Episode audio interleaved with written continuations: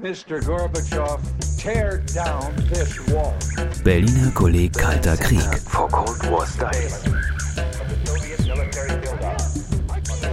Ein gemeinsames Projekt des Hamburger Instituts für Sozialforschung, des Instituts für Zeitgeschichte München-Berlin, der Humboldt-Universität zu Berlin und der Bundesstiftung zur Aufarbeitung der SED-Diktatur.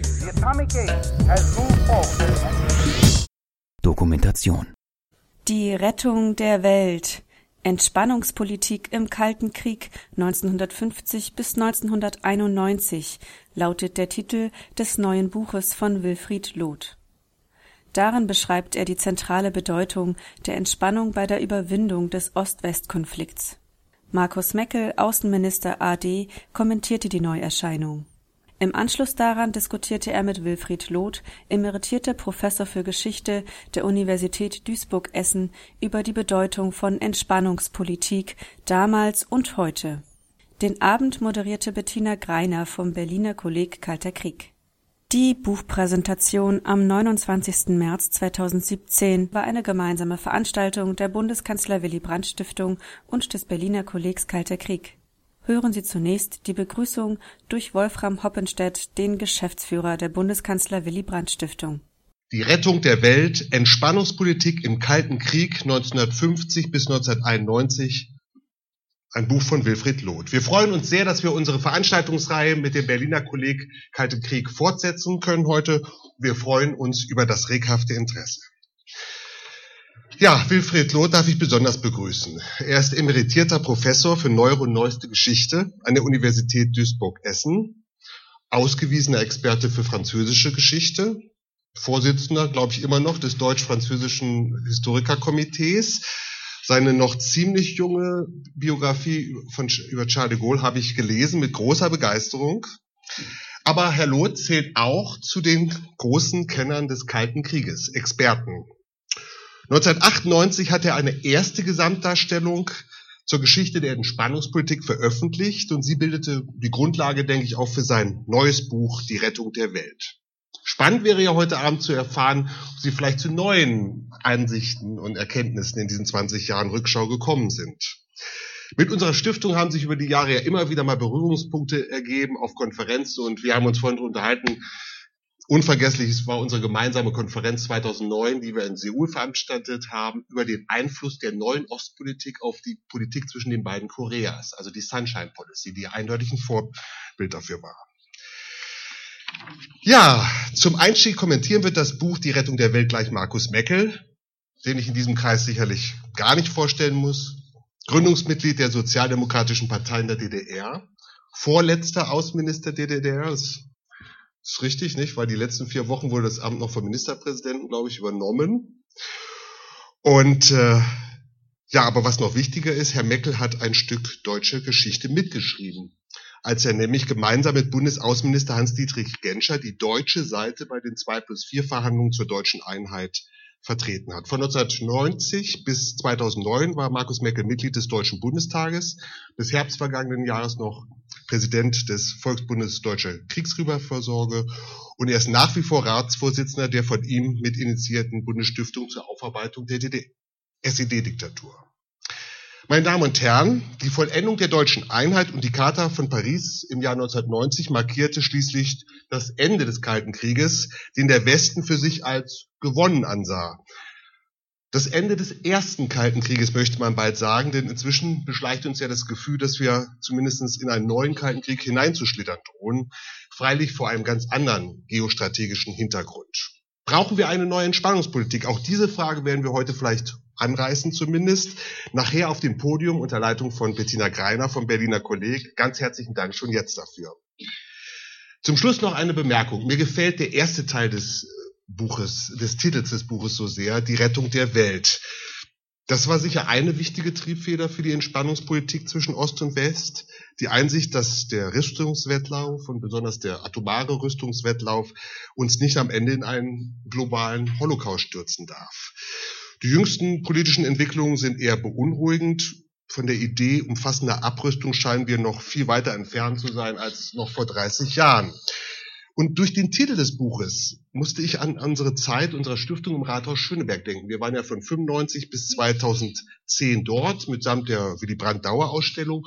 Und vorne am Hauptportal, wenn man reinkommt, hängt eine Gedenkplakette für John F. Kennedy. Die haben wir jeden Tag gesehen, wenn wir reinkamen. Und oft zur Mittagspause stand man mit einem Brot vielleicht mal draußen. Und ich habe den Text immer wieder gelesen, das Kennedy-Zitat daraus, aus dem Jahr 1961, aus seinem Appell an die Völker. Mich haben die Worte immer wieder beeindruckt und ich möchte sie jetzt einfach mal kurz vorlesen. Auf Deutsch, die Fassung. Miteinander werden wir die Erde retten oder miteinander in den Flammen ihres Brandes umkommen. Aber retten können und müssen wir sie und damit werden wir uns den ewigen Dank der Menschheit verdienen und als Friedensrichter den ewigen Segen Gottes. Das waren gewichtige Worte eines großen Präsidenten. Wie sehr wir doch heute solche visionären Botschaften vermissen von den Großen dieser Welt. Ich danke Ihnen und übergebe nun das Wort an Markus Meckel zur Buchpräsentation. Dankeschön. Ja, einen schönen guten Abend. Ich soll hier ein Buch vorstellen und bin dazu eingeladen worden von dem Autor. Vielen Dank für dieses Vertrauen und muss natürlich sagen, dass ich mich eigentlich etwas deplatziert vorkomme, weil ich, wenn ich den Autor nicht nur sehe, sondern auch so manchen anderen hier, in dem, was man gemeinhin Publikum nennt, würde ich sagen, könnte sich ein wunderbares Fachgespräch entpuppen, weil so mancher da sitzt, der sehr detailliert sich um die Forschungslandschaft gekümmert hat, was ich nicht habe. Ich habe zwar auch früher mal so das eine Archiv oder das andere von Ihnen gesehen, aber gehöre nicht zu den Historikern, die diesen Überblick haben und schon gar nicht durch eigene Forschung. Ich gehöre auch nicht zu denen, die den Unterschied machen können zwischen dem Buch von vor 20 Jahren und dem jetzt veröffentlichten über den Kalten Krieg und die gewissermaßen die Pointen dieses Buches für die Forschungslandschaft darstellen kann. Dazu hätte man jemanden anderen einladen müssen, aber ich bin mir dessen bewusst, dass dann offensichtlich dies auch nicht das Ziel war, sodass ich dann ganz unbefangen mich dem widmen möchte. Wenn wir uns dem Kalten Krieg zuwenden, muss man ja sagen, haben wir eine komplizierte Materie. Es ist so ähnlich, wie ich es in den 90er Jahren öfter gesagt habe, als wir im Deutschen Bundestag die Enquetekommission zur Aufarbeitung der SED-Diktatur hatten, dass, und das gilt ja bis heute, normalerweise die DDR-Bürger sagen und glauben, sie kennten die DDR.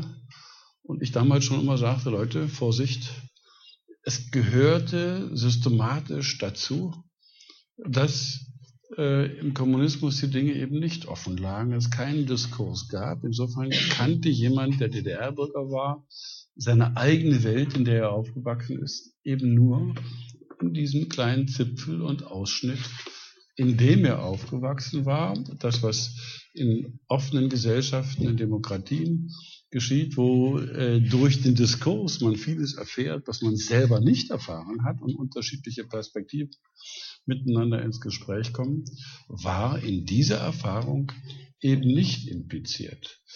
Ähnlich ist es in gewisser Weise in Bezug auf den Kalten Krieg und natürlich überhaupt das Verhältnis von politischen Akteuren und Forschern, dass die Forscher immer alles besser wissen, weil sie natürlich nachträglich hineinschauen und sagen, das war ja bekannt, aber nicht den Akteuren auf der jeweiligen Seite. Und insofern ist es ausgesprochen wichtig, hier dann nach der konkreten Handlungsperspektive zu fragen und nach dem zu fragen, aus welchem Grunde man so gehandelt hat und aus welchem Grunde der andere jeweils so gehandelt hat. Also nach Motivation, Konstellation und den bewegenden Movens der Akteure und natürlich erst dann in der Forschung durch die Konstellation sich herausstellt, wie die Dinge dann im Konkreten zu bewerten sind. Wenn wir normalerweise auf das 20. Jahrhundert schauen, so in den üblichen Riten unserer Erinnerungspolitik, haben wir andere Themen. Wir haben die Aufarbeitung des Nationalsozialismus mit den Menschheitsverbrechen des Holocaust und anderer Völkermorde, aber überhaupt auch mit den Schrecken dessen, was im Krieg im Osten Europas insbesondere dann auch noch vor sich gegangen ist. Wir haben die Aufarbeitung des Kommunismus, den wir in Deutschland oft immer nur aus der Zipfelperspektive der DDR-Wahrnehmung wahrnehmen und das gerade in diesem Jahr uns vielleicht angedeihen lassen, uns bewusst zu machen, dass der Versuch, das, was kommunistische Ideologie als Politik umgesetzt wird, nun in diesem Jahr 100 Jahre alt wird. Insofern mit der sogenannten Oktoberrevolution wir eine 100-jährige Diktaturgeschichte zu betrachten haben, die natürlich ihr Zentrum nicht in Deutschland hat, sondern eben woanders und die Hälfte Europas prägte und weit über Europa hinaus prägend war. Wir haben natürlich, wie eben schon gesagt, den Zweiten Weltkrieg, der eng mit dem Nationalsozialismus verbunden war, aber es sind doch nochmal verschiedene Dimensionen. Ob man den Krieg betrachtet oder den Nationalsozialismus als Diktatur und totalitäre Diktatur und entsprechende Ideologie. Dahinter versteckt haben wir eigentlich erst vor 3 Jahren den Ersten Weltkrieg wieder entdeckt, von dem ich so ein bisschen den Eindruck habe, dass er sehr viel mehr sich lohnt, sich ins Bewusstsein zu rufen, weil man anders als im Zweiten Weltkrieg, wo die Schrecklichkeiten so überwältigend sind, dass man wenig davon lernen kann, als dass man nur noch sagen kann, nie wieder. Dass wir aber im Blick auf den Ersten Weltkrieg dann manche Strukturähnlichkeiten feststellen zu dem, was heute passiert, sodass man dann vielleicht auch sogar die Frage stellen kann, was kann man daraus lernen? Oder was kann man im Blick auf das Jahrhundert, auf diese Prägungen, die von dem Ersten Weltkrieg ausgehen, bis hin zu der Frage, wie schließt man Frieden oder lieber auch nicht, dann man zu solchen Zusammenhängen kommen kann. Der Kalte Krieg ist ein Phänomen sui generis. Das in den Blick zu kriegen, und wir haben eben kurz vorgesprochen, nicht nur in der Schule zu lehren, ganz schwierig ist, sondern überhaupt in seiner Besonderheit zu verstehen, gar nicht so einfach ist. Wenn wir uns heute so die allgemeinen Blicke angucken, dann ist es manchmal nach meinem Eindruck allzu einfach. Dann haben wir das klare Bekenntnis zu dem Systemgegensatz. Auf der einen Seite die Demokratie und die westlichen Werte, Freiheit und Demokratie, für die man steht und wo man ja nun mitnichten sagen kann, das wäre unbedeutend. Auf der anderen Seite den Schrecken und natürlich dann die Diktatur, die totalitäre war, auch als solche eben den Blick auf diese 100 Jahre bis 45, aber dann eben auch nachher mit einer Fülle von Toten, sodass dieses System als solches für sich steht. Und die Frage ist, was ist dieses Agieren in diesem Systemgegensatz für den Blick auf das, was der Kalte Krieg ausmacht, wo auf der einen Seite die Guten sind und auf der anderen Seite die Bösen. Denn dass die Demokratie gut ist im Verhältnis zur Diktatur, ist ja nun überhaupt keine Frage. Aber dass man wahrscheinlich, und wenn man in dieses Buch schaut, wird einem das nochmal sehr deutlich, dass allein ein solcher Zugang an dem Phänomen völlig vorbeigeht, ist etwas, was in der öffentlichen Bewusstsein nicht so wirklich immer präsent ist. Dann haben wir natürlich die Sicherheitsfrage, die ganze Zeit eine eminente Rolle spielte, und auch das geht durch das ganze Buch hindurch. Die Sicherheitsfrage, die natürlich insbesondere dadurch geprägt war, dass eben am Ende des Zweiten Weltkrieges, und zwar gar nicht aus der deutschen, sondern eben aus der amerikanisch-japanischen Perspektive, die Atomwaffen benutzt wurden, mit all ihren schrecklichen Folgen und damit dann auch die Frage der Nuklearwaffen eine prägende Dimension für den gesamten Kalten Krieg hat. Allein über die Atomwaffen zu reden, wäre ein abendfüllendes Stück, in ihrer Bedeutung, weil das dann eben ja auch 1990 nicht aufhört. Das wäre auch nochmal ein sehr spannendes Thema, obwohl ihre Bedeutung erst einmal faktisch natürlich auch deutlich zurückgegangen ist, sie aber natürlich im Hintergrund und aktuell, glaube ich, dann doch wieder eine wesentliche Dimension sind, weil diese Schrecken, und das ist jetzt dieses schöne Zitat, das Sie eben vorgelesen haben, dann doch beiden Seiten immer mehr bewusst war oder auch bei manchen Akteuren dann nicht so sehr, und da wird es dann auch spannend, dass aber doch die führenden Leute sich im Wesentlichen bewusst waren, dass man es nicht so weit kommen lassen darf. Das aber gleichzeitig wiederum auch unbestritten war in der Sicherheitsstrategie des Westens, dass man schon aus Kostengründen sagte, wenn wir nicht konventionell uns entsprechend so viel Geld ausgeben wollen, gehen wir davon aus, dass wir bereit sind, in einer bestimmten Situation Atomwaffen anzuwenden. Das muss man sich auch mal auf der Zunge zergehen lassen, dass also jetzt nicht nur in Bezug auf 1945 und Hiroshima und Nagasaki, sondern dass dies die ganze Zeit eine drohende Perspektive war. Und auf Seiten des guten Westens, wenn ich jetzt mal von der Kategorie des Systemgegensatzes her, dies als Strategie für legitim gehalten wurde. Auch das, wie ich finde, ist mancher Reflexion wert, wenn wir darüber nachdenken, wie wir heute Sicherheitspolitik gestalten wollen, ob dies jenseits der Dimension der Abschreckung und der entsprechenden Fähigkeit zur Zweitschlagskapazität, wie wir damit umgehen. Dass der Systemgegensatz, dass die Sicherheitsfragen, dass der Kalte Krieg wiederum etwas war, das nicht nur Europa betraf oder die beiden Großmächte und Europa, sondern global war, taucht in dem Buch immer wieder auf, ist aber nicht der Schwerpunkt des Buches. Das heißt, nur an verschiedenen Stellen tauchen dann sozusagen die Dimensionen der dritten Welt auf, und auch das wäre eine oder ist eine Dimension, die natürlich von eminenter Bedeutung ist. Man versteht also ja auch die Entwicklung Afrikas oder Lateinamerikas und in Asien nicht, wenn man nicht dieses mit in den Blick nimmt. Aber es sei gesagt, wer sich diesem Thema speziell zuwenden will, muss andere Bücher lesen und wird hier in diesem Buch nicht so sehr fündig werden. Was für mich als Nicht-Historiker faszinierend ist, und zwar hier an dieser Stelle mehr in Bezug auf den Osten als auf den Westen, mit welcher plastischen Darstellung die Entscheidungsstrukturen, wie in verschiedenen Zeiten man in der Sowjetunion, aber auch in der DDR, aber insbesondere in der Sowjetunion, zu Entscheidungen gekommen ist. Ich habe mir das alles viel pauschaler vorgestellt.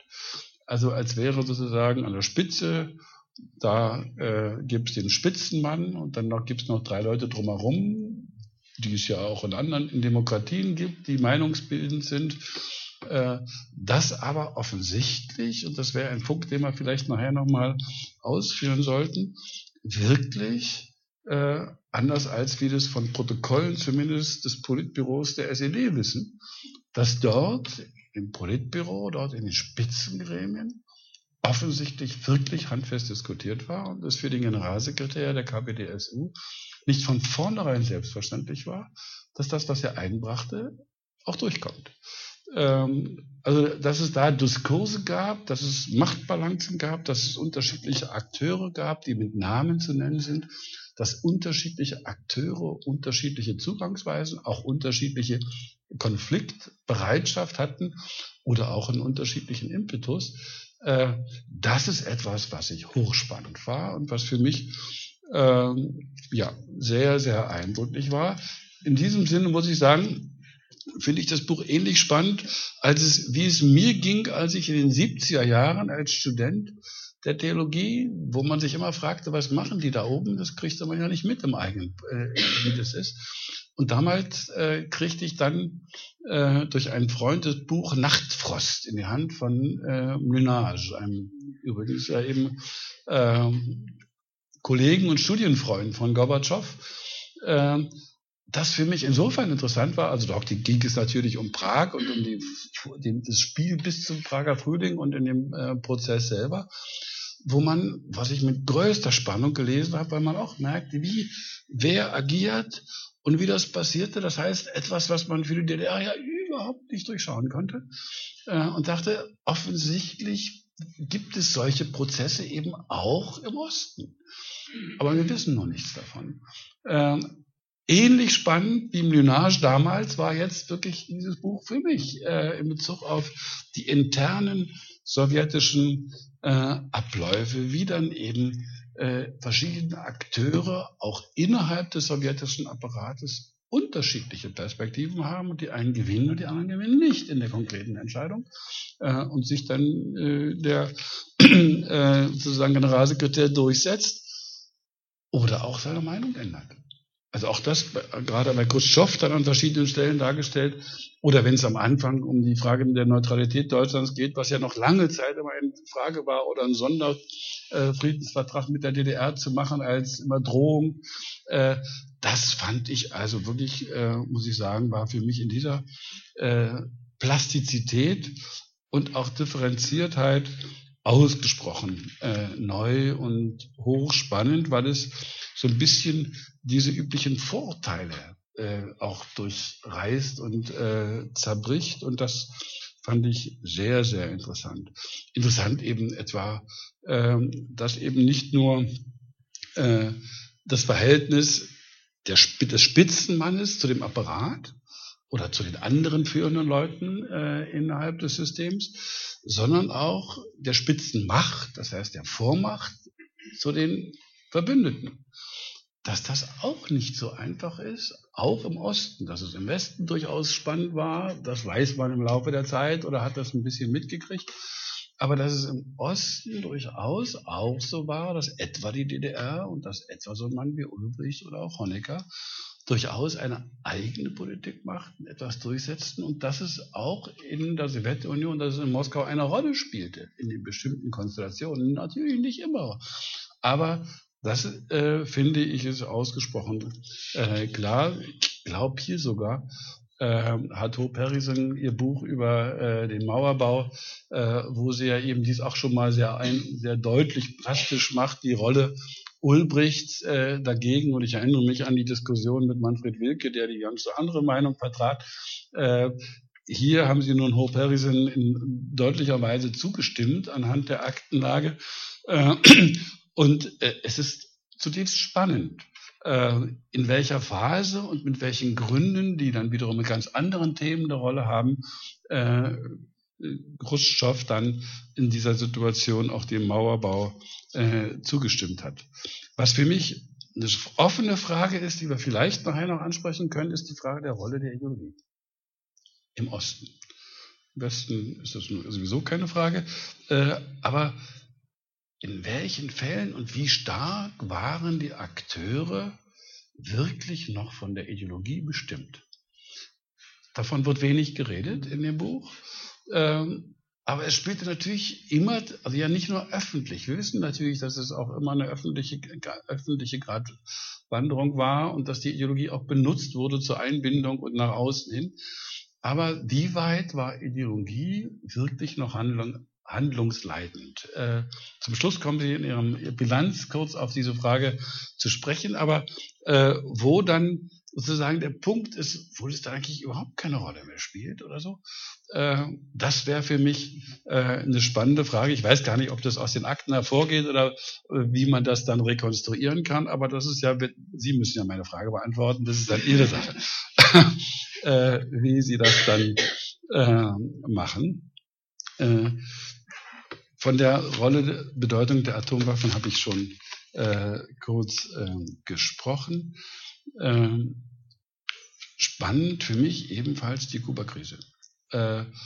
Und dabei dann, ich will jetzt hier nicht alles erzählen, was im Buch steht, könnte ich jetzt aus dem Kopf auch gar nicht, aber die spannende Frage, wie Chruschtschow auf Kennedy wartete hoffte, dass er mit ihm gewisse Entspannung machen könnte, erst am Anfang enttäuscht war von ihm, also von Kennedy, weil der erstmal den alten Stiefel weitermachte, dann sich aber zwischen den beiden offensichtlich, und so ist es sehr plastisch und für mich sehr interessant beschrieben, wirklich ein direkter Kanal entwickelte, der zwischen beiden ein Stück Vertrauensverhältnis geschaffen hat, wo man wusste, man kann sich darauf verlassen und der andere wird es nicht übertreiben.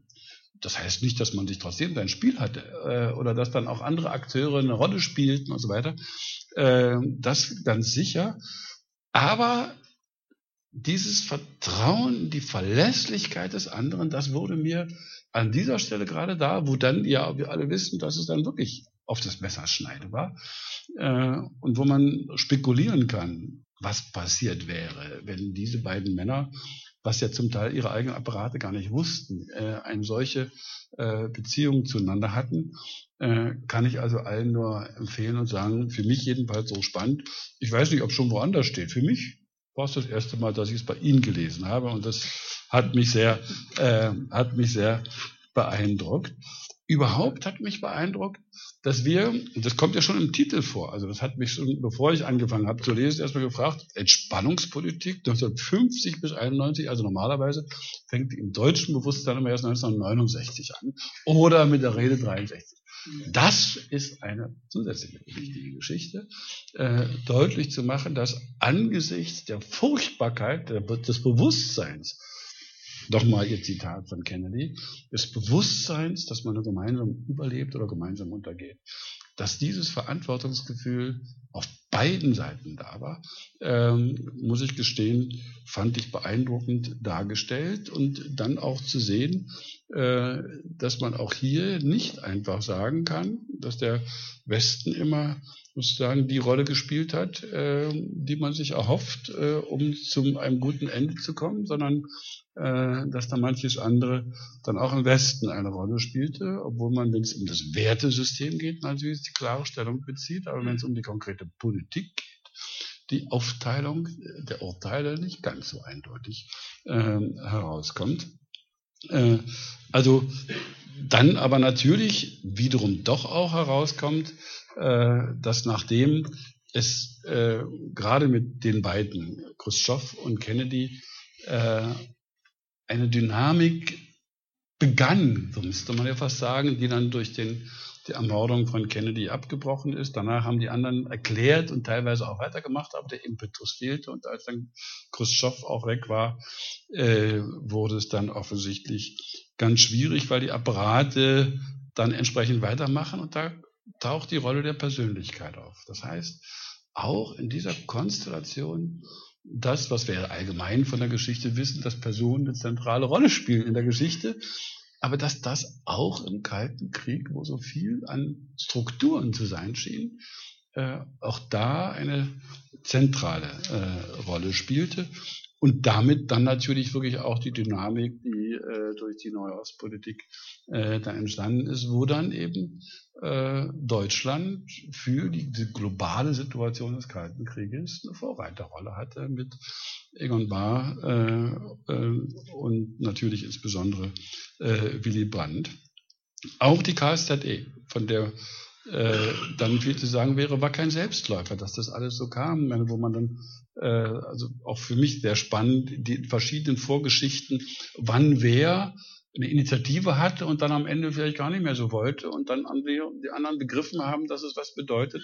Also auch so ein Schaukelspiel, wo die Interessen nicht so einlinig sind, wo Erkenntnisprozesse da sind, wo man sagt, okay, wenn es nicht geht, und wo der die Initiative hatte, am Ende sogar fast es hätte, also nicht mehr mitgemacht hätte, fand ich absolut spannend. Also auch die KSZE kein Selbstläufer und dann natürlich auch Anfang der 80er Jahre hochspannend, die ganze Nachrüstungsfrage. Und da muss ich sagen, beginnt dann mein Engagiertsein in meiner eigenen Biografie, wo ich sehr klar gegen die Nachrüstung war und wir ja auch im Osten dann in diesen Gruppen uns dagegen entschieden und wir nach 1990 dann immer von allen gesagt bekamen, dass es natürlich absolut naiv ist, was wir dachten, und dann Herr Schmidt und Herr Gorbatschow ihm scheinbar zustimmte, dass die Sache mit dem Todrüsten und dass es alles zu teuer war, dass es also auf diesem Sinne die Nachrüstung dann eigentlich die richtige Politik war, die den Durchbruch gebracht hat. Ich habe das ehrlich gesagt immer bezweifelt und war erstaunt und erfreut, dass ich den Eindruck habe, dass Sie viele gute Belege dafür bringen, dass vielleicht man doch auch im öffentlichen Bewusstsein da nochmal neu hinschauen muss und da Ihr Buch besonders empfehlenswert ist. Meine These war immer, ohne dass ich jetzt diese alten Kämpfe der 80er Jahre, dass man die wieder kämpfen soll, sondern man wirklich natürlich hingucken muss, was sind Einseitigkeiten, was sind Veränderungen. Ich war damals der Meinung, dass das Hauptproblem der Nachrüstung ist, die Verkürzung der Vorwarnzeiten, dass wir schlichtweg Glück gehabt haben. Ich habe die immer für falsch gehalten, auch heute noch für falsch, dass das damals gemacht wurde, und muss einfach sagen, dass dann es nicht zu den Risiken kam, dass sie sich durchbrachen, hatte mehr mit Glück als einer guten Entscheidung zu tun. Ihre These, die ich hier an dieser Stelle wenigstens dann auch nennen, ist, dass mit Gorbatschow die Spitze der Nachrüstung dessen, dieses Risikos sozusagen geknickt worden ist.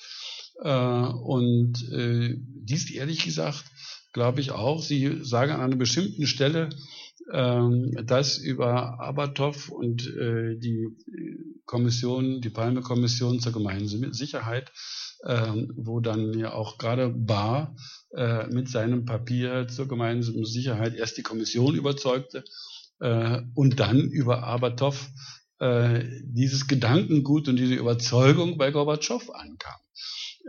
Sodass, wenn diese These so stimmt, und ich persönlich neige dazu, dem auch meiner Gefühlslage, auch meinem Ansatz, wie ich es damals selber gedacht habe, entspricht das jedenfalls, zu sagen, dass man mit einem solchen Denken andere Politik macht. Und wenn das so stimmt, ist es eben jetzt nicht die Erpressung in Bezug auf die Rüstungsausgaben gewesen, obwohl es ja auch nichts Monokausales in der Geschichte gibt.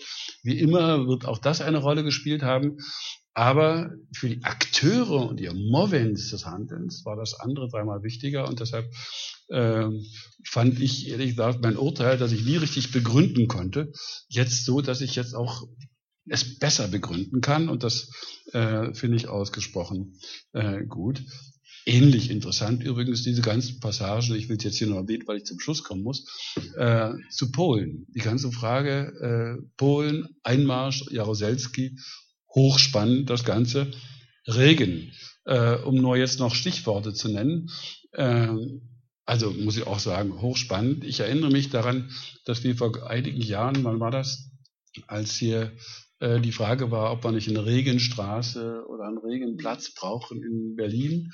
Das war ja da. Ich habe mich da, glaube ich, an der Stelle den Unmut von Herrn Kornblum zugezogen, weil ich ihm gesagt habe, dass Reagan zu der Kategorie von Politikern gehört, von denen ich glaube, dass man von ihnen nicht so viel lernen kann, weil er nur in Schwarz-Weiß-Kategorien gedacht hat.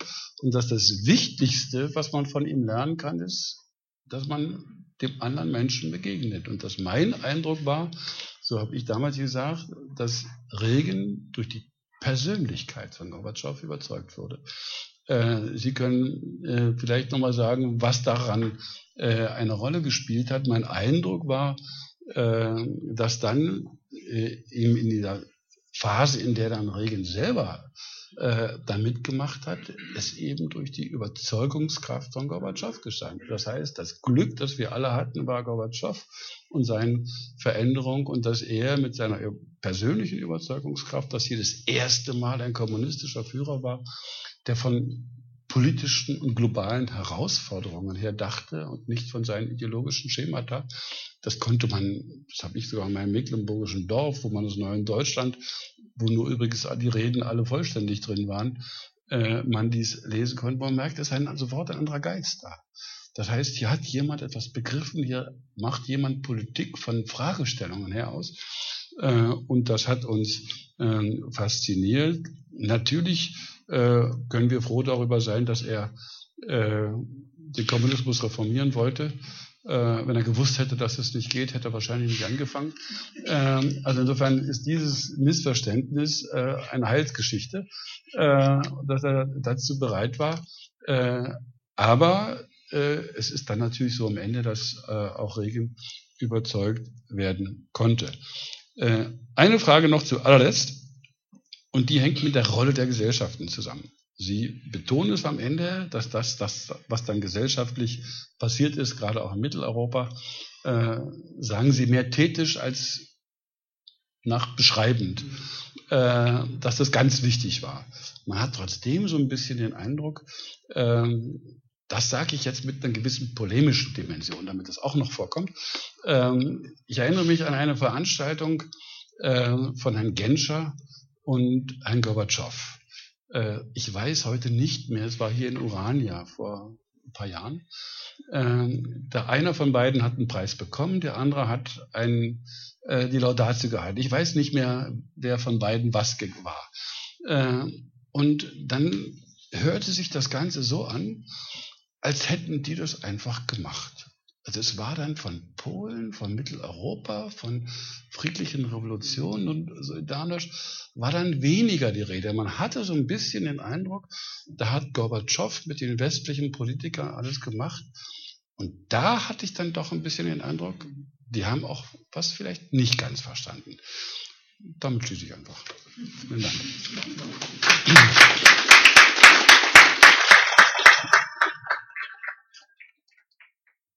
Ja, vielen herzlichen Dank, Markus Meckel, für diese sehr umfassende Kommentierung, Vorstellung des Buches. Da wird uns sicherlich eine Menge zu einfallen, was wir gleich vertiefend besprechen wollen. Bevor wir das jedoch tun, möchte auch ich Sie ganz herzlich begrüßen. Mein Name ist Bettina Greiner vom Berliner Kolleg. Ich freue mich sehr, heute Abend hier mit diesen beiden Herren zu sitzen, Experten des Themas des heutigen Abends aus unterschiedlicher Perspektive heraus. Herr Meckel hatte schon angedeutet, nichtsdestotrotz schon unser Vorgespräch hat zu verstehen gegeben, dass wir eigentlich viel zu besprechen hätten. Und ich glaube auch, das, was Herr Meckel gerade über das Buch erzählt hat, der Parforce-Ritt, den er Ihnen durch dieses gute Buch gegeben hat. Wir werden sehen, was wir alles besprechen können heute Abend.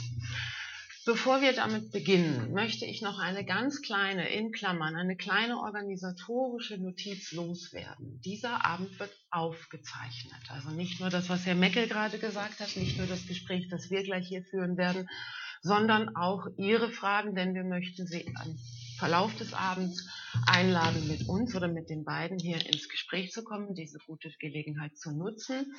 Sie können das dann alles nachhören, ungefähr Mitte nächster Woche auf unserer Internetseite Berliner Kolleg Kalter Krieg. Sie können die Podcasts natürlich auch über iTunes abonnieren, damit genug der Werbung.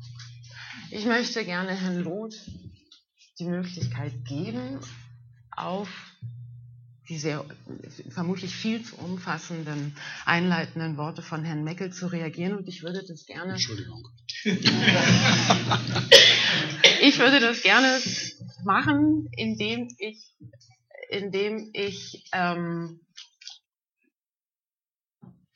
will nicht sagen von hinten anfangen, aber indem ich einen Gedanken aufgreife, der ganz zum Ende angesprochen wurde. Sie konzentrieren sich in dem Buch auf die Haupt- und Staatsakteure. Es ist eine profunde, es ist eine umfassende, wir haben es gehört, Gesamtdarstellung des Kalten Krieges unter besonderer Berücksichtigung der Verständigungsbemühungen zwischen den Blöcken. Im Mittelpunkt steht immer die Frage der Begrenzung und irgendwann auch der Abschaffung von Nuklearwaffen. Aber ist denn der persönliche Kontakt, von dem eben Markus Meckel eben auch sprach, ist Diplomatie eigentlich schon Entspannungspolitik? Was genau ist eigentlich Entspannungspolitik? Nein, Diplomatie kann ein Instrument von Entspannung sein, muss es aber nicht. Diplomatie kann auch dazu beitragen, also Essen soll dazu beitragen, die eigenen nationalen oder Blockinteressen durchzusetzen, kann auch ein Instrument sein, um Krisen zu verschaffen, natürlich. Und Entspannung, da finden Sie in dem Buch keine akademische Definition, so wie sie bei Politikwissenschaftlern ganz gerne versucht wird. Die Historiker müssen das nicht so machen. Die Historiker können konstatieren, dass es bei sehr vielen Akteuren in diesem Feld der internationalen Politik in der zweiten Hälfte des 20. Jahrhunderts auch sehr unterschiedliche Verständnisse von Entspannungspolitik gibt. Das wird zum Schluss auch ein bisschen angedeutet, die Unterschiede, die man da beobachten kann. Gemeinsam ist den Akteuren von Entspannungspolitik immer das Interesse, wie der Begriff sagt, die Spannungen zu reduzieren aus unterschiedlichen Motiven, die Verhinderung der atomaren Konfrontation und damit des Endes der Welt ist ein ganz zentrales, da hat Herr Meckel schon darauf hingewiesen, die Aussicht auf Gewinne durch wirtschaftliche Kooperation, auf Steigerung von Wohlfahrt auf beiden Seiten, das ist ein Motiv. Und die Aussicht, dass man durch Abbau der Konfrontation die eigenen Vorstellungen im anderen Lager durchsetzen kann. Eine interessante Beobachtung über diese 50 Jahre des Kalten Krieges hinweg ist, dass am Anfang der Optimismus auf der kommunistischen Seite sehr stark ist.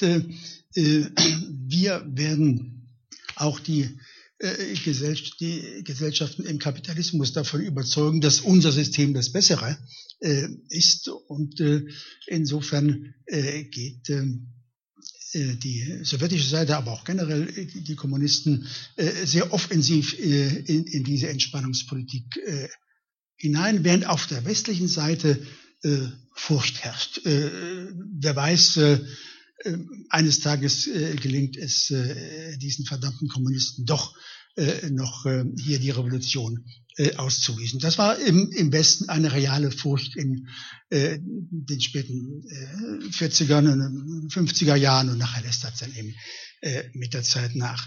Und dann ändert sich das in der zweiten Hälfte dieser Geschichte. Da haben die Diktatoren auf der östlichen Seite verstanden, dass sie bei einem Austausch von Menschen, Ideen, Meinungen, wie es dann bei der KSZE hieß, dass sie dabei alles zu verlieren haben. Da gibt es diese Politik der Abschottung auf der östlichen Seite und da ist dann die Bereitschaft zum Einreißen von Grenzen, zum Überwinden von Grenzen, zum Durchlässigmachen von Grenzen ein Zeichen von Selbstbewusstsein auf der westlichen Seite. Nur noch ein Satz. Ich glaube, dieser Wandel, den man da beobachten kann, hat auch zu tun mit der Erfahrung, dass das westliche System in Europa nach 1945 erfolgreich war. Das konnte man 1945 nicht wirklich wissen. Da hat sich in der Erfahrung der 50er Jahre mit der Stabilisierung der Demokratien und auch mit dem wirtschaftlichen Erfolg vieles geändert. Sie haben es selber auch angesprochen, die Rolle eben nicht staatlicher Akteure, sondern zivilgesellschaftlicher Akteure. Welche Rolle würden Sie denen beimessen?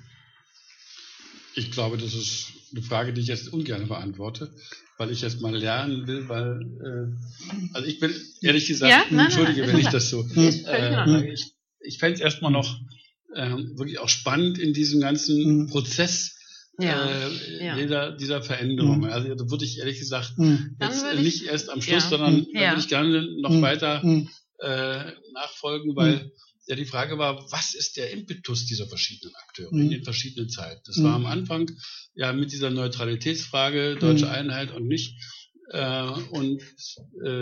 Ich erinnere mich an Diskussionen in den 90er Jahren in der Enquetekommission des Bundestages, in der wir ja auch über diese Fragen gesprochen haben. Interessant war da, dass ich Sorgen merkte bei Sozialdemokraten, also was heißt bei meiner eigenen Truppe. Die sagten, ja, die greifen uns jetzt an wegen SPD, SED-Papier und so, das haben die natürlich auch versucht.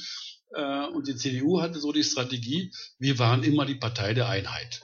Das ist natürlich historisch ein bisschen kompliziert, wenn man das jetzt bei Adenauer macht.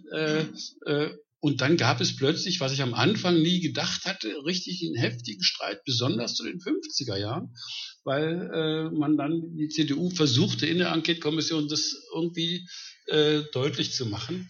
Es klappte aber nicht so richtig.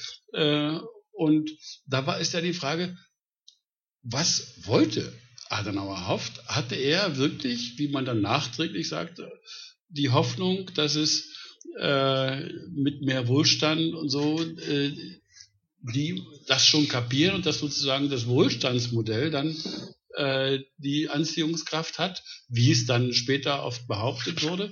Ich habe da so ein bisschen meine Zweifel, aber was ist, weil ich immer noch die Murwens frage, weshalb Menschen so gehandelt haben und nicht nur so eine nachträgliche Perspektive. Ja. Das finde ich einfach spannend. Ja, das ist einfach, das ist die Historikerperspektive, zu schauen, wie haben die Akteure in der konkreten Situation agiert, vor welchem Horizont, mit welchen Erwartungen und vielleicht auch mit welchen irrigen Erwartungen. Und im Hinblick auf die deutsche Einheit und die Rolle Adenauers ist das eben gerade vor einem deutschen Publikum immer ein Reizthema gewesen. Die Opposition hat schon zu Regierungszeiten von Adenauer lautstark behauptet, hier liege ein fundamentales Versäumnis von Adenauer vor, der eben dieses Notenangebot von 1952 nicht ernsthaft geprüft habe. Der wollte das gar nicht prüfen und er habe damit sozusagen die Einheit verspielt. Und dann 1990 sagt auf einmal der alte Rudolf Augstein, der 1952 an der vordersten Front der Adenauer Kritiker gestanden hatte, ach ja, der Alte hat doch recht gehabt. Also sozusagen eine Erleichterung, dass Adenauer denn doch nicht verantwortlich gewesen sei für 40 Jahre der Teilung und 40 Jahre real existierenden Sozialismus in der DDR. Zu Adenauer. Das ist eben der Typ des Pessimisten, der aus gut verständlichen Gründen, wenn man an die deutsche Geschichte in der ersten Hälfte des 20. Jahrhunderts denkt, den Deutschen nicht viel zutraut, was Freiheitsliebe, was Demokratie betrifft. Und der davon überzeugt ist, dass ein vereintes Deutschland mit dem internationalen Status der Neutralität früher oder später zum Opfer dieser kommunistischen Machteroberungsstrategien werden würde. Was er fürchtet, war sozusagen die Allianz unverbesserlicher alter deutscher Nationalisten und viel klügerer, viel perfiderer Kommunisten, die dann so eine Neutralität im Schatten der sowjetischen Großmacht anstreben und unter diesem Einfluss dem geostrategischen Einfluss der sowjetischen Großmacht früher oder später, und Adenauer glaubte wohl früher, den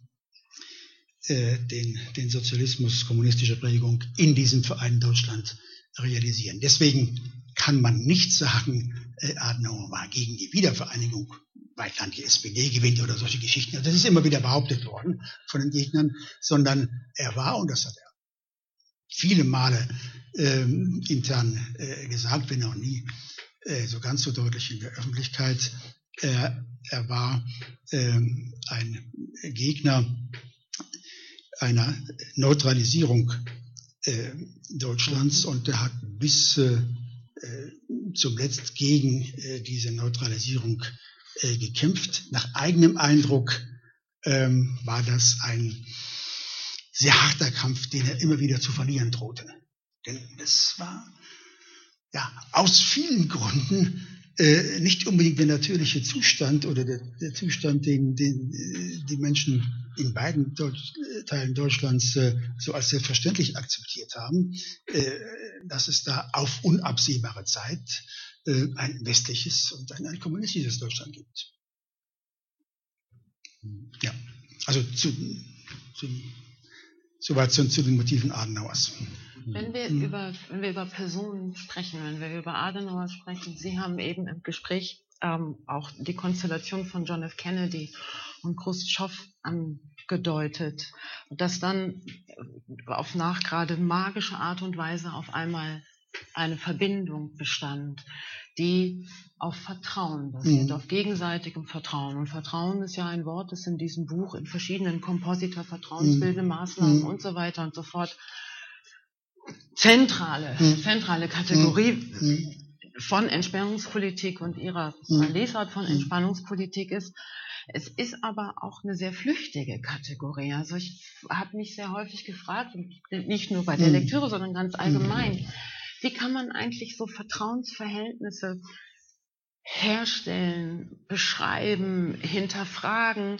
Dann passiert ja das Nächste, der eine wird erschossen, es gibt Neuwahlen und so weiter und so weiter. Also wie kann man das eigentlich, wenn man diese politischen Wege versucht zu erkunden, wie kann man sowas stabilisieren, in die Zukunft tragen? Welche Möglichkeiten bieten sich denn da eigentlich?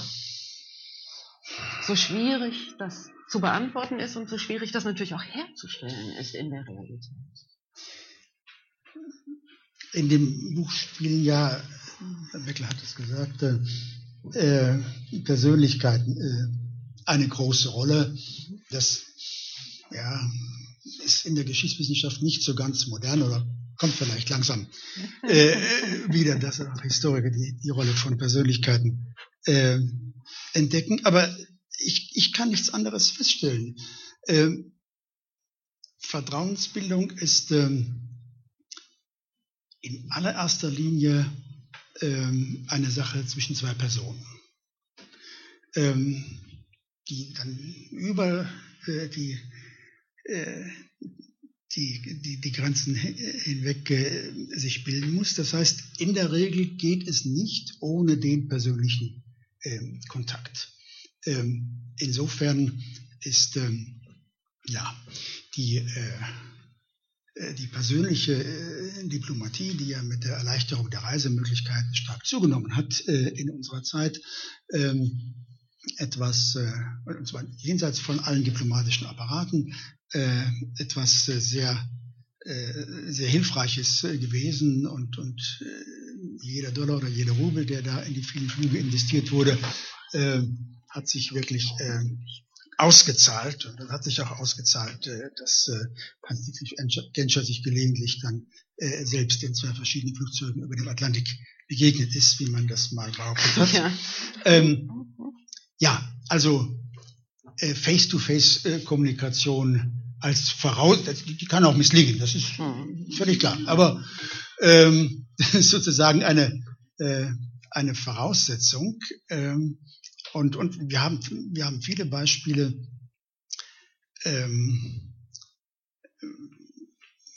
wo dies tatsächlich funktioniert hat. Das fängt an, oder nicht fängt an, nur als Beispiele, die Kontakte von Egon Bahr zu seinen Gesprächspartnern in Moskau, ohne diese direkten Kontakte wäre der Moskauer Vertrag nicht zustande gekommen auf den üblichen diplomatischen Kanälen. Das gibt es zwischen Nixon und Brezhnev, lange bevor es dann auch diesen Kontakt zwischen Gorbatschow und Reagan gibt. Übrigens, da vorhin zu Ihrer Frage, würde ich eine kleine Modifizierung der Rolle und des Lernprozesses von Ronald Reagan vornehmen. Also erstmal, das ist sehr wichtig, dass es da einen fundamentalen Lernprozess gegeben hat. Fängt aber schon vor Gorbatschow an. Okay.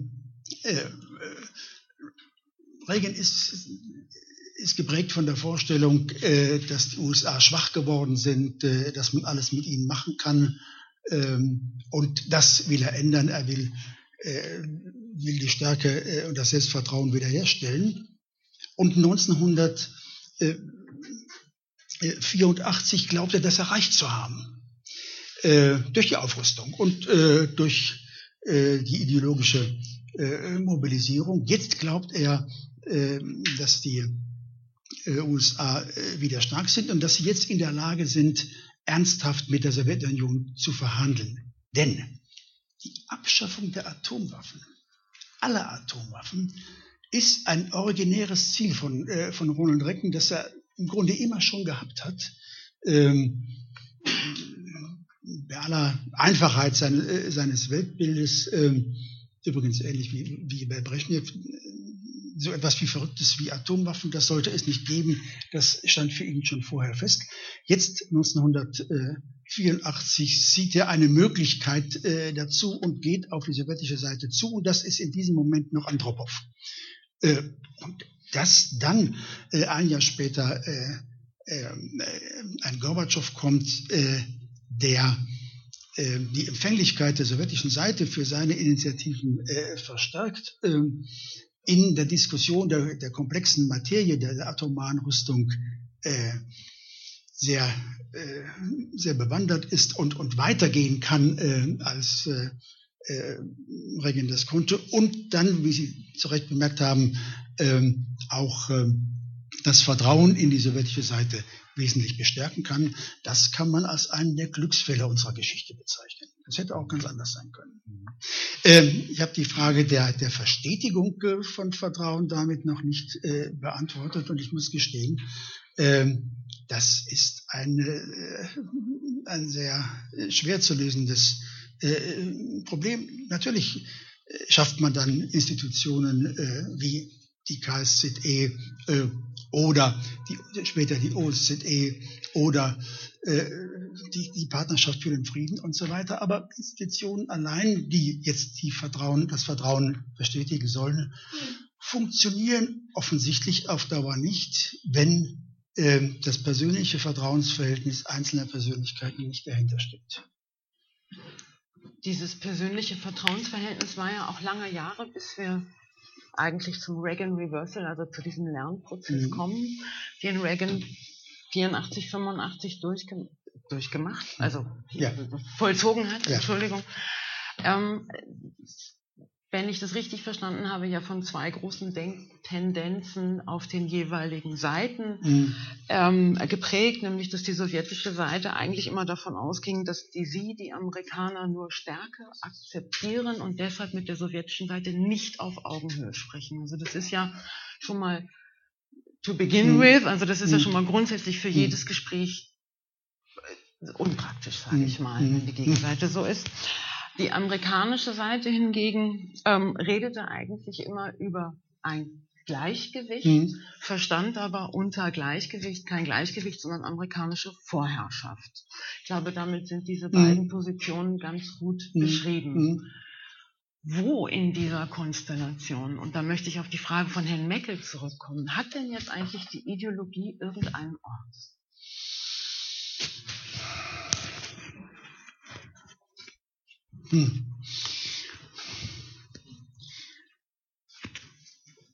Die Ideologie ist, ich glaube, es ist gut beobachtet, relativ getrennt von diesem Problem der Vertrauensbildung und von dem Problem einer konfliktbegrenzenden Organisation der internationalen Beziehungen.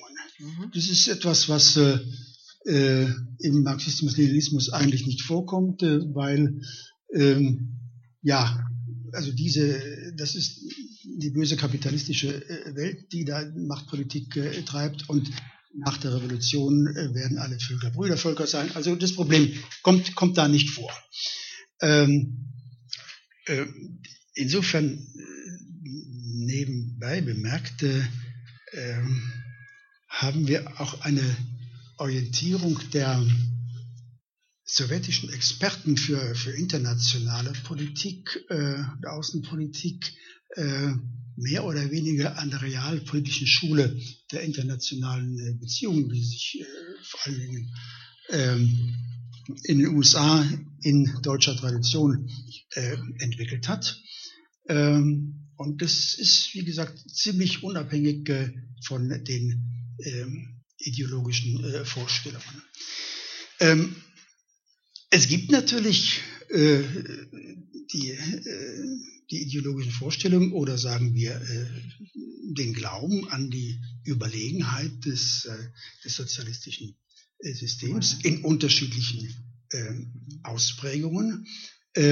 Eine der für mich ganz überraschenden Erkenntnisse, die habe ich von der französischen Kollegin Françoise Thon in einem ganz neuen, vor wenigen Jahren jetzt veröffentlichten Buch über Beria gefunden. Ein Beria glaubt überhaupt nicht an den Marxismus, Leninismus, schon gar nicht in der Variante, dass jetzt die Sowjetunion, dieses rückständige Land, nun ausgerechnet die Vormacht der sozialistischen Weltrevolution sein würde, und seine ganze Politik bestand darin, Schadensbegrenzung dessen zu betreiben, was Stalin da alles veranlasst hat. Soweit ist ein Chruschtschow nie gegangen. Da fehlten auch die Voraussetzungen dazu. Chruschtschow war davon überzeugt, dass das, was Ulbricht dann auch eines Tages gesagt hat, mit dem Überholen ohne einzuholen, dass also das sozialistische System siegen wird, weil es sich als das wirtschaftlich bessere erweisen wird und dasjenige, das im Unterschied zum kapitalistischen die Menschen glücklich machen wird. Und da kommen dann so aus unserer Sicht absurde Vorstellungen heraus, wie die, dass eine freie Stadt West-Berlin nicht als Schaufenster des Westens in der DDR wirken würde, sondern umgekehrt, dass dann die Menschen in West-Berlin sehr schnell davon überzeugt sein werden, dass es doch viel besser wäre, dem Sowjetblock anzugehören. Das hat er wirklich geglaubt. Ja, das hat er wirklich geglaubt, und das erklärt einen Teil dieses Konflikts mit Ulbricht, den auch Frau Harrison schon beschrieben hat. Gut, also das heißt, die logischen Glauben gibt es in unterschiedlichen Ausprägungen, und natürlich hat, zu Recht eben noch bemerkt haben, Gorbatschow tatsächlich geglaubt, dass man eben den Marxismus-Leninismus von seinen Kinderkrankheiten befreien muss. Und es übrigens faszinierend zu sehen, irgendwo um die Ecke steht die Willy Brandt Gesamtausgabe. In einem der Gespräche, die Brandt mit Gorbatschow führt, das da drin protokolliert ist,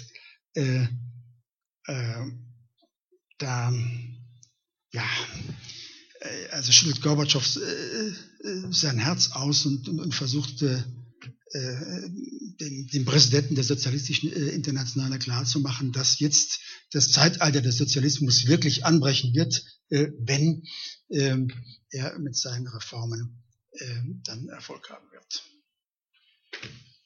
Ich hätte noch mal eine Frage mit diesem Systemgegensatz. Ich meine, wir haben, wenn ich das richtig sehe, geht es von den Themen her natürlich immer um Sicherheitsfragen oder um Deutschland, und es geht zwischen den Großen fast nie, also in der Öffentlichkeit ja, aber nicht in den Gesprächen, um die interne gesellschaftliche Situation in der Sowjetunion. Das heißt, der Westen hat eigentlich akzeptiert, hält es nicht für gut, aber hat akzeptiert, dass der Kommunismus so ist, wie er ist, mit allen Opfern, mit allen Menschenrechtsverletzungen und so. Das heißt, das glaubte man nicht verändern zu können. Man glaubte es in Bezug auf Deutschland, also die DDR. Da spielte das immer eine Rolle, nach meinem Eindruck. Menschliche Erleichterungen und so, also weil man das ja auch Deals machte. Sodass also die Menschenrechtssituation für uns in der DDR immer im Blick war für die Politik des Westens durch die Rolle der Bundesrepublik. Aber sozusagen, was in der tiefen Sowjetunion passierte, weil man wusste, man hat darauf keinen Einfluss, hat man es eigentlich auch weggelassen, so nach stelle ich es fest. Und man hat dann im Grunde gesagt, ja, damit nicht alles noch schlimmer wird, beschäftigen wir uns mit Sicherheitspolitik, damit wir uns nicht alle hier ins Jenseits befördern. Kann man das so sagen? Weil das natürlich eine interessante Perspektive ist, dass man, wenn man sagt, okay, man hat den Status quo des Systems akzeptiert, genauso wie der Osten ab einem bestimmten Punkt, und da wäre meine Frage, ab welchem Punkt Sie das festlegen würden, auch akzeptiert hat, dass man also jetzt den Westen Europas nicht überrollen kann. Oder die Grenzen jetzt nicht verschieben kann, sondern dass der Westen dann eben da ist, wo er ist. Auch der Kapitalismus da ist, wo er ist. Dass man ihn in seiner internen Struktur nicht verändern kann. Die Kämpfe haben dann im Süden, auf der südlichen Halbkugel stattgefunden. Aber auch mehr machtpolitisch und nicht wirklich System bezogen. Wenn ich die Frage verlängern darf, die du gestellt hast nach den Menschenrechten, ähnlich wie bei der Frage nach der Ideologie zum Beispiel, die humanitäre Karte, die Charta irgendwann gezogen hat, wie ernst gemeint ist denn das in dieser Situation gewesen? Ist das eher ein innenpolitisches Signal an das eigene Wählervolk gewesen oder ging es tatsächlich um Veränderungen, die angestößt werden sollten? Werte, die verändert werden sollten? Lässt sich das? Also Charta kommt, um das nur zu ergänzen, kommt ja auch in Geschichtsschreibung insgesamt, von Spiel will ich gar nicht reden, nicht so gut weg. Bei dem man, der das dann ja gesagt hat. Also der wurde dann gerade dem nicht entsprechen, was ich eben gesagt habe. Aber auch da schreiben Sie, also erreicht hat er nicht viel. Nur als Ergänzung. Ja, also zunächst mal Respektierung des Status quo. Wann fängt das an? Auf der sowjetischen Seite muss man sehen, das wird hier im Buch jetzt gar nicht beschrieben, weil das zeitlich schon davor liegt, ist für Stalin 1945 ziemlich klar, wo die Grenzen ist und dass die Revolution im Westen Europas nicht auf der Tagesordnung steht. Das wird insbesondere den kommunistischen Parteiführungen in Frankreich und Italien, die ja große, mächtige Parteien waren, mit einem Wählerstimmenanteil von 20-30% in dieser Zeit, das wird denen sehr eindeutig gesagt, das ist bitteschön jetzt nicht an eine Revolution, auch nur im Sinne dessen, was da jetzt in Polen oder in Rumänien geschah, denken sollen. Und das hält eigentlich die ganze Zeit über an. Wir haben, steht jetzt auch nicht im Buch drin, 1968 so eine Situation, wo in Frankreich auf einmal Generalstreik ist, Mai und 68. Und das Regime zu stürzen droht, zumindest glauben das einige im Lande, noch einige Beobachter. Und dann die kommunistisch geführte Gewerkschaft, die CGT, mehr oder weniger auf Order aus Moskau mit einem Abkommen mit der Regierung, den Unternehmerverbänden, den Generalstreik abzubrechen versucht, gelingt nicht sofort, damit de Gaulle, der für die sowjetische Politik von großem Interesse ist, nicht gestürzt wird. Also das ist ziemlich klar, und die Hoffnungen bei Chruschtschow sind doch sehr diffus. Hat da keinen Zeitplan, wann sich das sowjetische System, das kommunistische System als das Bessere erweisen wird. Und danach hat man den Eindruck, also nach Chruschtschow, dass sich das alles auf die dritte Welt verschiebt und die Ideologen eben verschiedene Beispiele aus der dritten Welt bemühen, um noch der eigenen Bevölkerung erklären zu können, ja, der Sozialismus ist auf dem Vormarsch, aber sie geraten in immer größere Argumentationsnöte.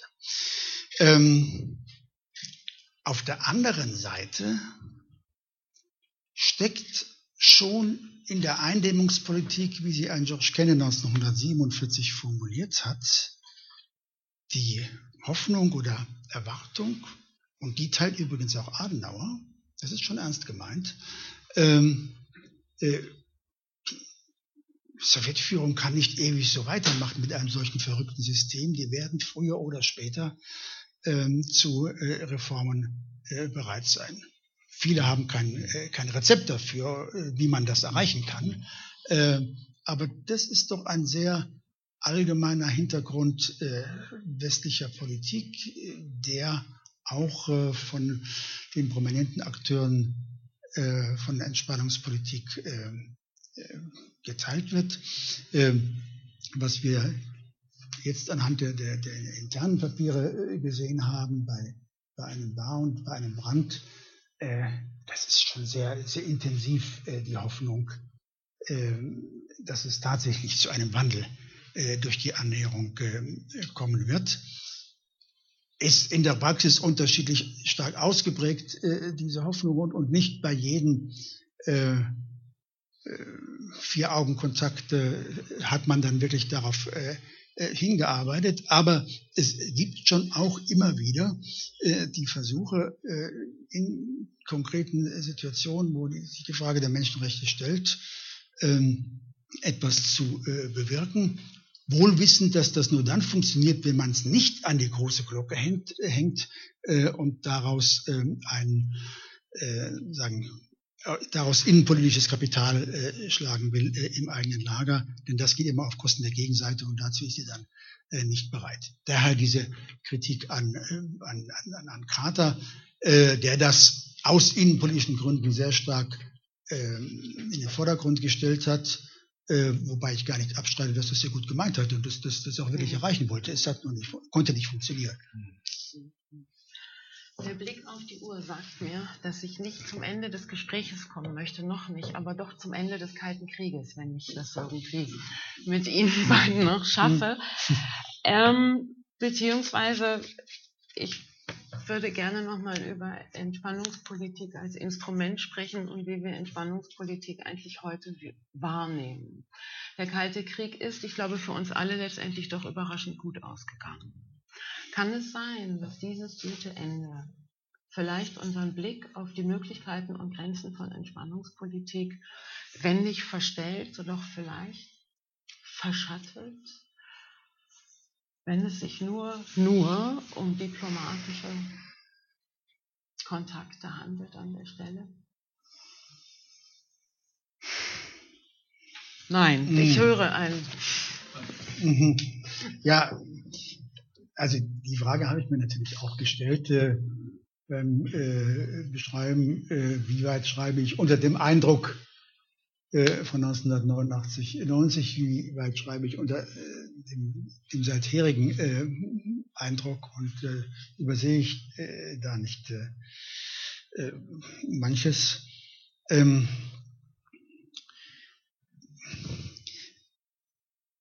es ist, also ich habe nicht den Anspruch, eine Gesamtdarstellung des Kalten Krieges geschrieben zu haben. Da müssten die gesellschaftlichen Entwicklungen, auch die Veränderungen in den Gesellschaften viel genauer beschrieben werden, als es hier geschieht. Das ist mehr andeutungsweise. Aber es bleibt meines Erachtens, dass die Persönlichkeiten an der Spitze der Staaten und Regime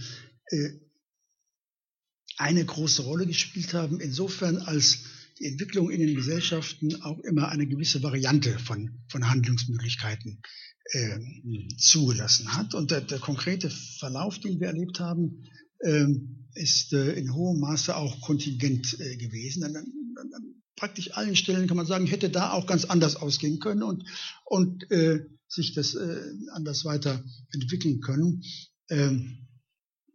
Noch an dieser Stelle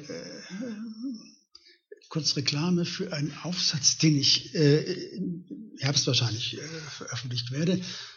Da gibt es einen Band über ungeschehene Geschichte, wo eine ganze Reihe von Kollegen versuchen darzustellen, wie hätten sich die Dinge entwickelt, wenn das Attentat auf Hitler 1937 Elsner gelungen wäre, Luther seine Thesen nicht angeschlagen hätte und so weiter und so weiter. Und ich bin gefragt worden, wenn Adenauer die Stalin-Noten ernst genommen hätte und so. Gut, ich komme dann, ich habe das dann durchgespielt und komme dann tatsächlich auf eine Wiedervereinigung 1953 und frage mich aber dann, so what? Hätte das die Kuba-Krise verhindert? Nein. Hätte das die Existenz des übrigen Sowjetblocks abgekürzt? Wahrscheinlich nicht. Hätte es das atomare Wettrüsten verhindert? Da komme ich drauf, es hätte es wahrscheinlich früher eindämmen können, weil es von der sowjetischen Seite 1955 ein paar realistische Vorschläge für Abrüstungsabkommen gegeben hat, die von der westlichen Seite nicht aufgenommen wurden. Das steht wieder hier im Buch drin, weil man da eben so ganz auf diesem Konfrontationsmodus gewesen ist, gerade in der Situation. Also, wir haben sehr viel an Kontingenzen, wir haben die große Rolle der Persönlichkeiten. Insofern, so möchte ich das dann formulieren, ist eine Beschreibung und Erklärung des Kalten Krieges ohne den Blick auf die zentrale Rolle der Diplomatie nicht möglich. Sie haben vorhin die schöne Formulierung gebracht, es war kein Selbstläufer. Und dann haben Sie auch noch, was ich sehr wichtig finde, gesagt, die Nuklearwaffen sind ja noch da.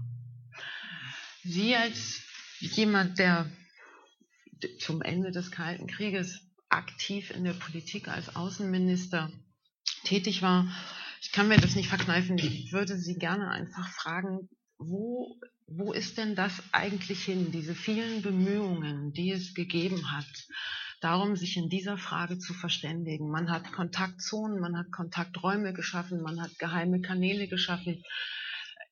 Ist das einfach ganz schnell verfallen? Warum hat man aufgehört, auf diese Art und Weise miteinander zu sprechen? Das hat man ja nicht. Man hat ja weiter gesprochen, aber die Situation war eine völlig andere. Also, mich hat an dem Buch diese Linie, die sie jetzt also nochmal konkret auch von Egon Bahr beschrieben hat, nochmal sehr überzeugt.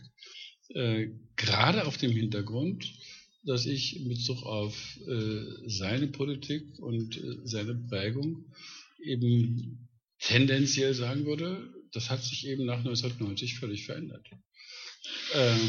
So wie er bis 1989 eine zentrale Rolle gespielt hat, auch konzeptionell, würde ich den Eindruck fast formulieren, dass er nach 1990 fast immer falsch gelegen hat.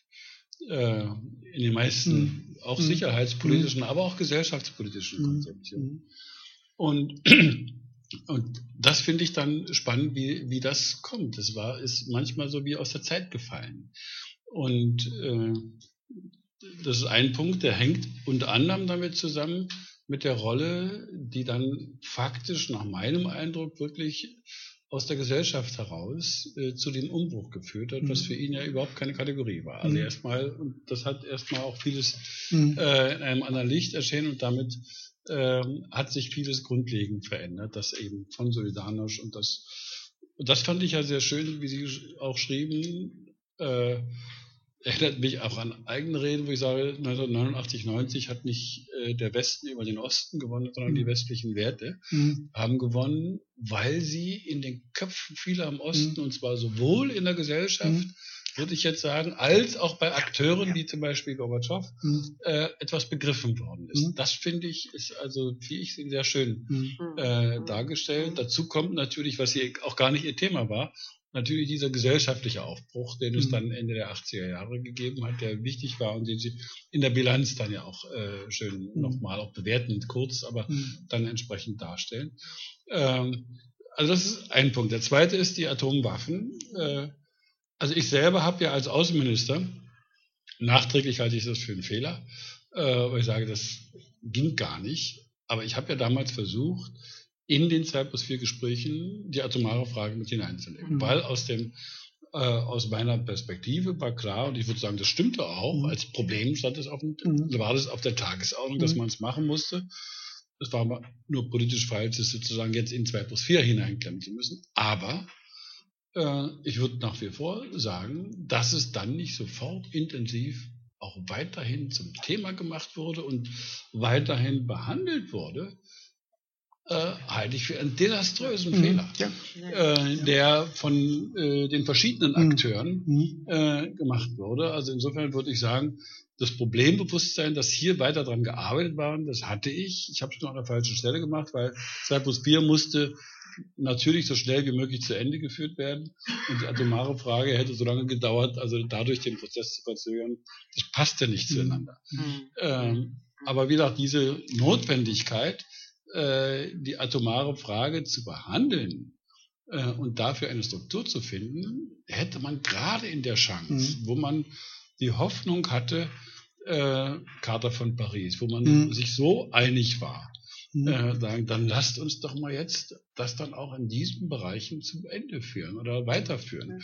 Das hatte in einem kleinen Strang hat man es gemacht. Und der ist heute besonders aktuell. Mit der Ukraine. Ja. Die Ukraine war bereit, die Atomwaffen abzugeben. Und da haben dann Ost und West, also Russland, weil dann die Sowjetunion letztlich dann schon verfallen war als in dem weiteren Prozess, und gemeinsam mit den Briten und den Amerikanern und anschließend im Sicherheitsrat noch Garantie für die territoriale Integrität der Ukraine, weil sie bereit waren, die Atomwaffen abzugeben.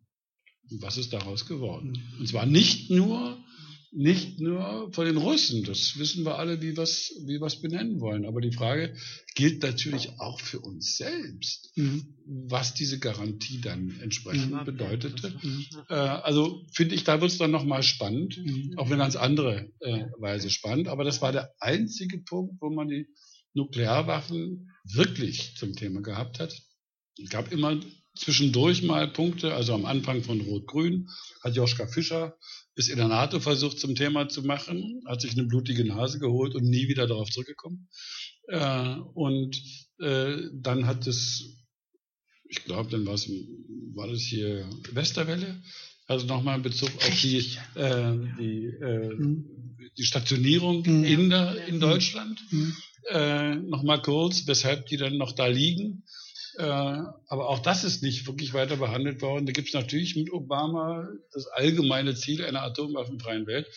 Aber wirklich Initiativen gibt es nicht. Und wenn man sich heute mal anschaut, wie ein Nuklearstaat behandelt wird und ein anderer nicht, dann ist die Gefahr der Proliferation ja so immens, dass man sagen kann, also ja, wenn Man muss offensichtlich Atomwaffen haben, damit man in dieser Welt auch sicherheitspolitisch ordentlich behandelt wird. Und wenn man mit einer solchen Erfahrung in die eigene Entwicklung geht, wird es kompliziert. Was ist hier mit Saudi-Arabien nach dem Iran und so? Ja, also ich glaube, da liegen große Defizite, dass man es nach 1990 nicht intensiver weiterverfolgt hat. Ich kann nur zustimmen. Das Problembewusstsein ist verloren gegangen. Das hat offensichtlich damit zu tun, dass die Wahrnehmung der Gefahr wesentlich geringer geworden ist. Der Kalte Krieg ist zu Ende, wir warten auf die Friedensdividende. Dass da noch Atomwaffen rumliegen, ist sehr kompliziert, aber wird schon irgendwie geregelt werden. Und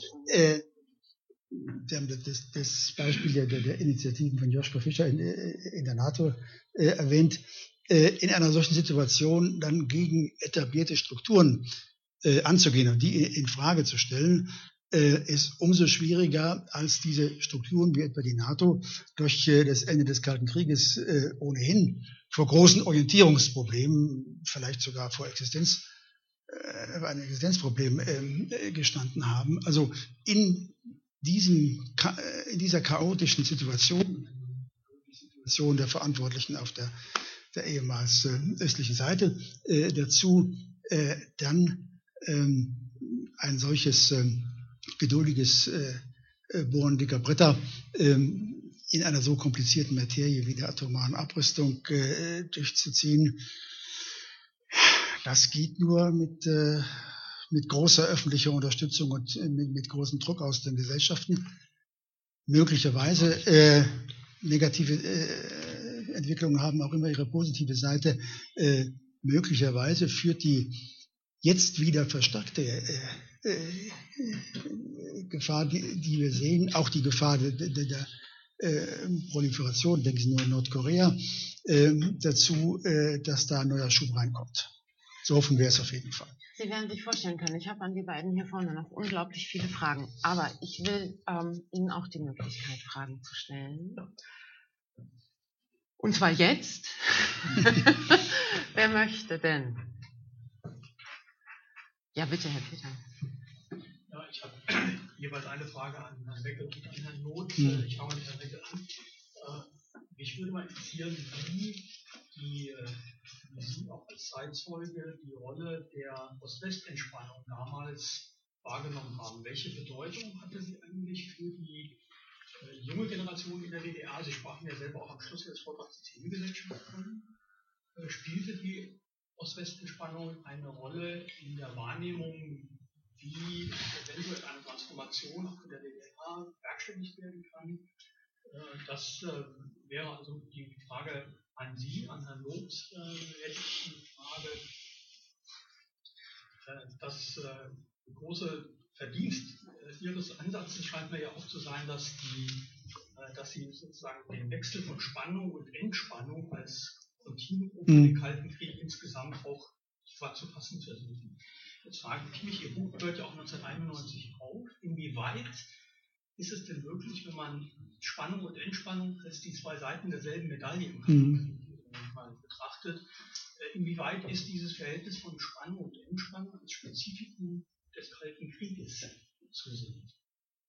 Was dann wieder begründen würde, warum es dann in den 90er Jahren so schwierig wurde, jetzt die Entspannung auch fortzusetzen. Also gibt es so eine Art Entspannungsspezifikum für den Kalten Krieg, gerade in diesem Wechsel von Entspannung und Entspannung?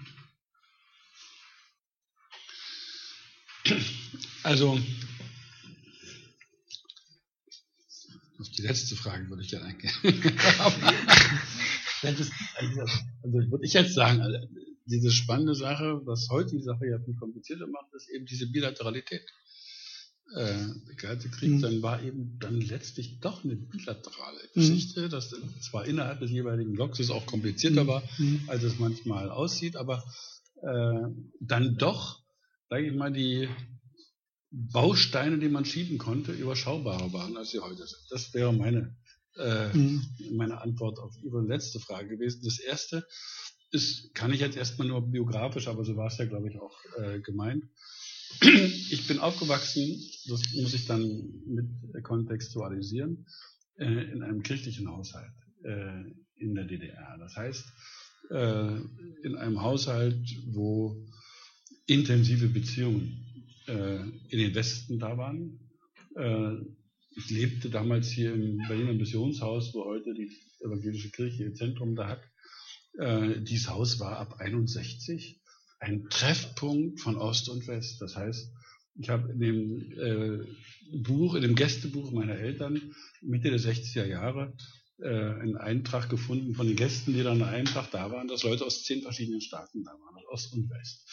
Das heißt, meine persönliche Perspektive war so stark eben von der Nichtbestimmtsein dieser üblichen Provinzialität, die wir in der DDR hatten.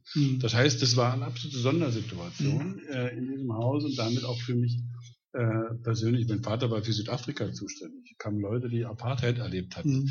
Da waren Leute aus Japan, die waren da, oder aus der Großbritannien, aus den Minderheitenkirchen in Ostmitteleuropa und so weiter. Das heißt, ich hatte die Chance, am Abendbrottisch auch noch anderes kennenzulernen, was man normalerweise in der DDR so nicht kennenlernt.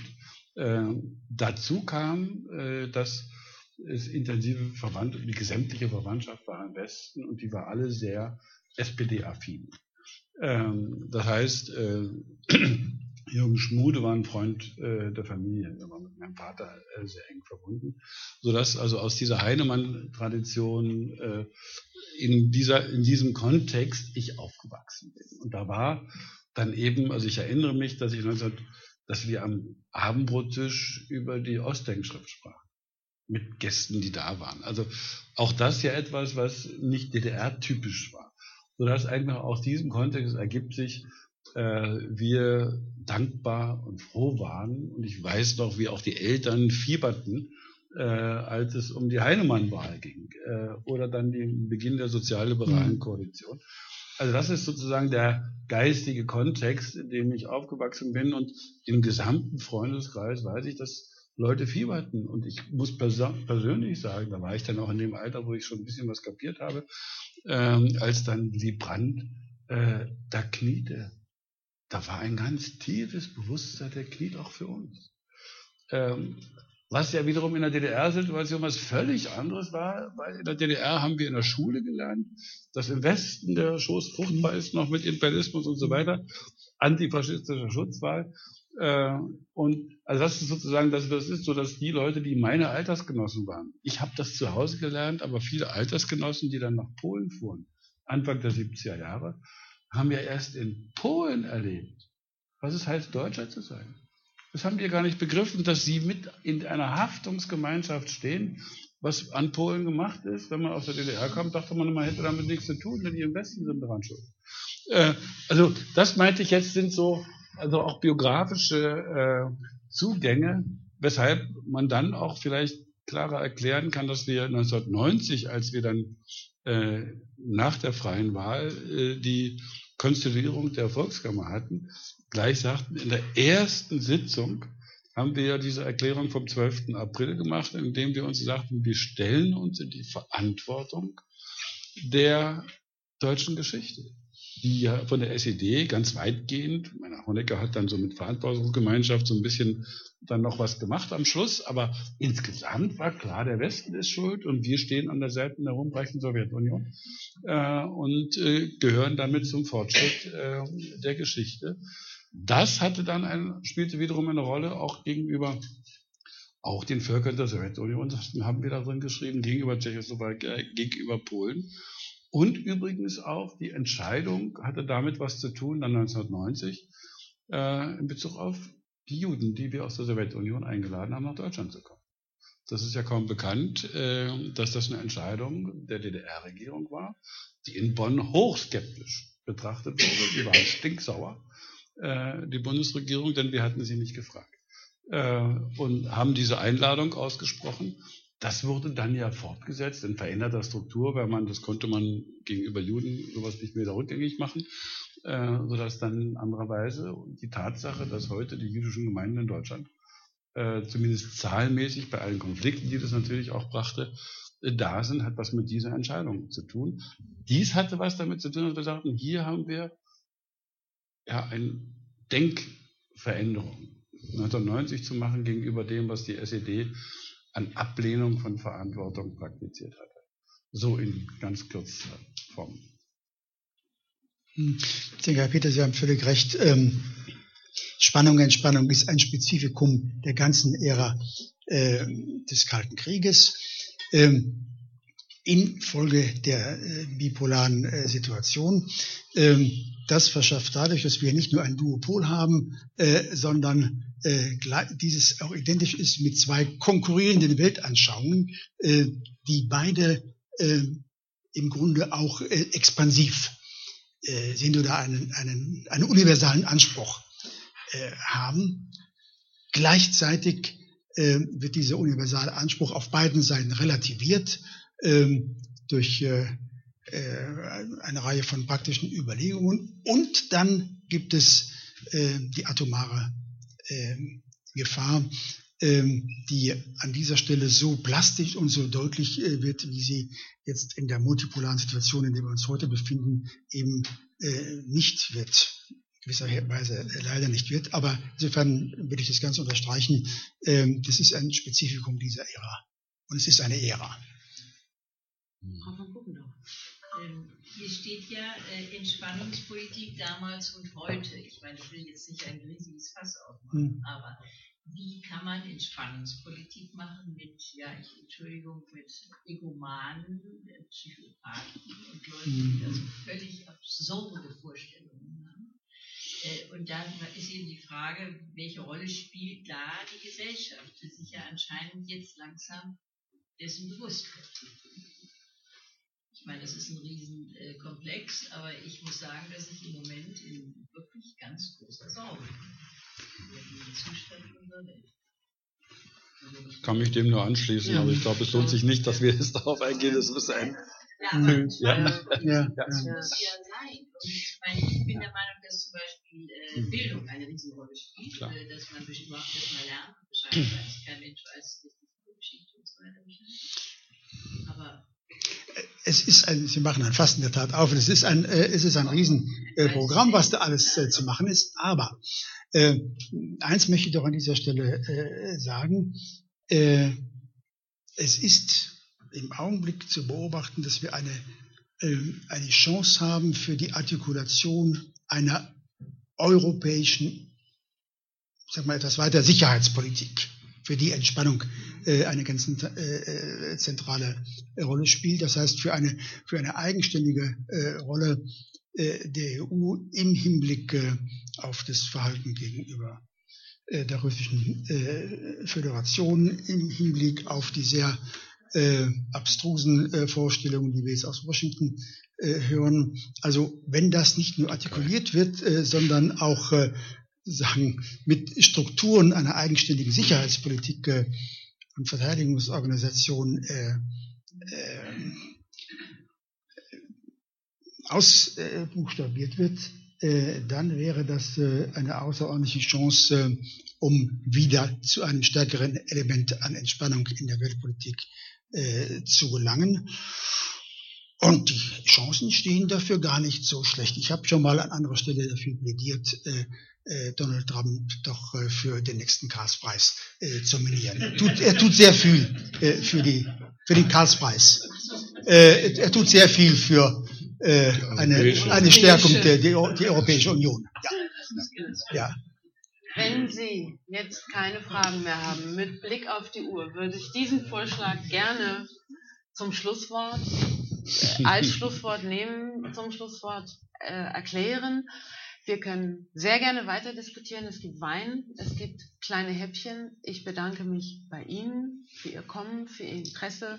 Und ich bedanke mich natürlich sehr, sehr herzlich bei Markus Meckel, bei Wilfried Loth für diesen interessanten Abend. Vielen Dank. Danke, Frau Greiner.